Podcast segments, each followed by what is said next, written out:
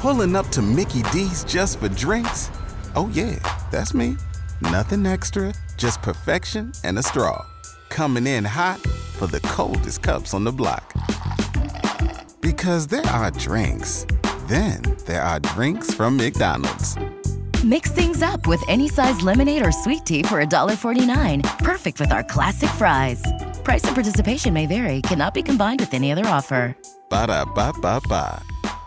Another beautiful day today as we start out the work week on a gorgeous note. Lots of sunshine. Temperatures will be somewhat cool, but only where we ought to be this time of year, reaching the mid 60s. Not a whole lot of wind, so really very nice. And that trend continues through the middle of the week. A little bit warmer tomorrow after a chilly night tonight. We'll drop to near 40 degrees, so sweaters and jackets tonight. And then sunshine tomorrow will boost temperatures into the upper 60s. Even a little bit warmer Wednesday into the low 70s under partly sunny skies.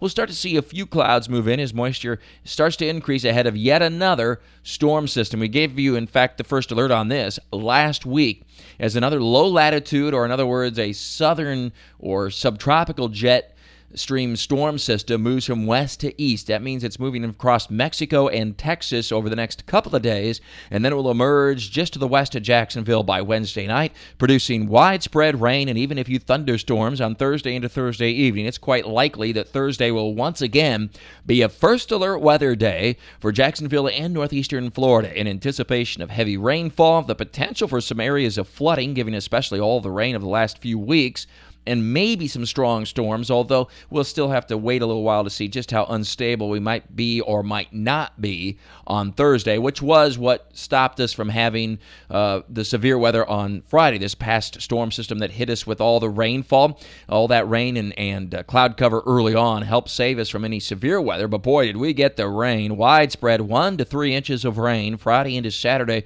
for almost the entire area of northeastern Florida, in some spots, as much as four to five inches of rain in what has suddenly turned into a very wet last four to five weeks after a pretty dry, really, uh, September and October. So that pattern continues with yet the next storm system moving in Thursday, and then by Friday, as we get on the back side of that storm, it'll be quite windy. Uh, we'll see some rain at times still lingering, a few scattered showers, so the bulk of the rain will be Thursday and Thursday night.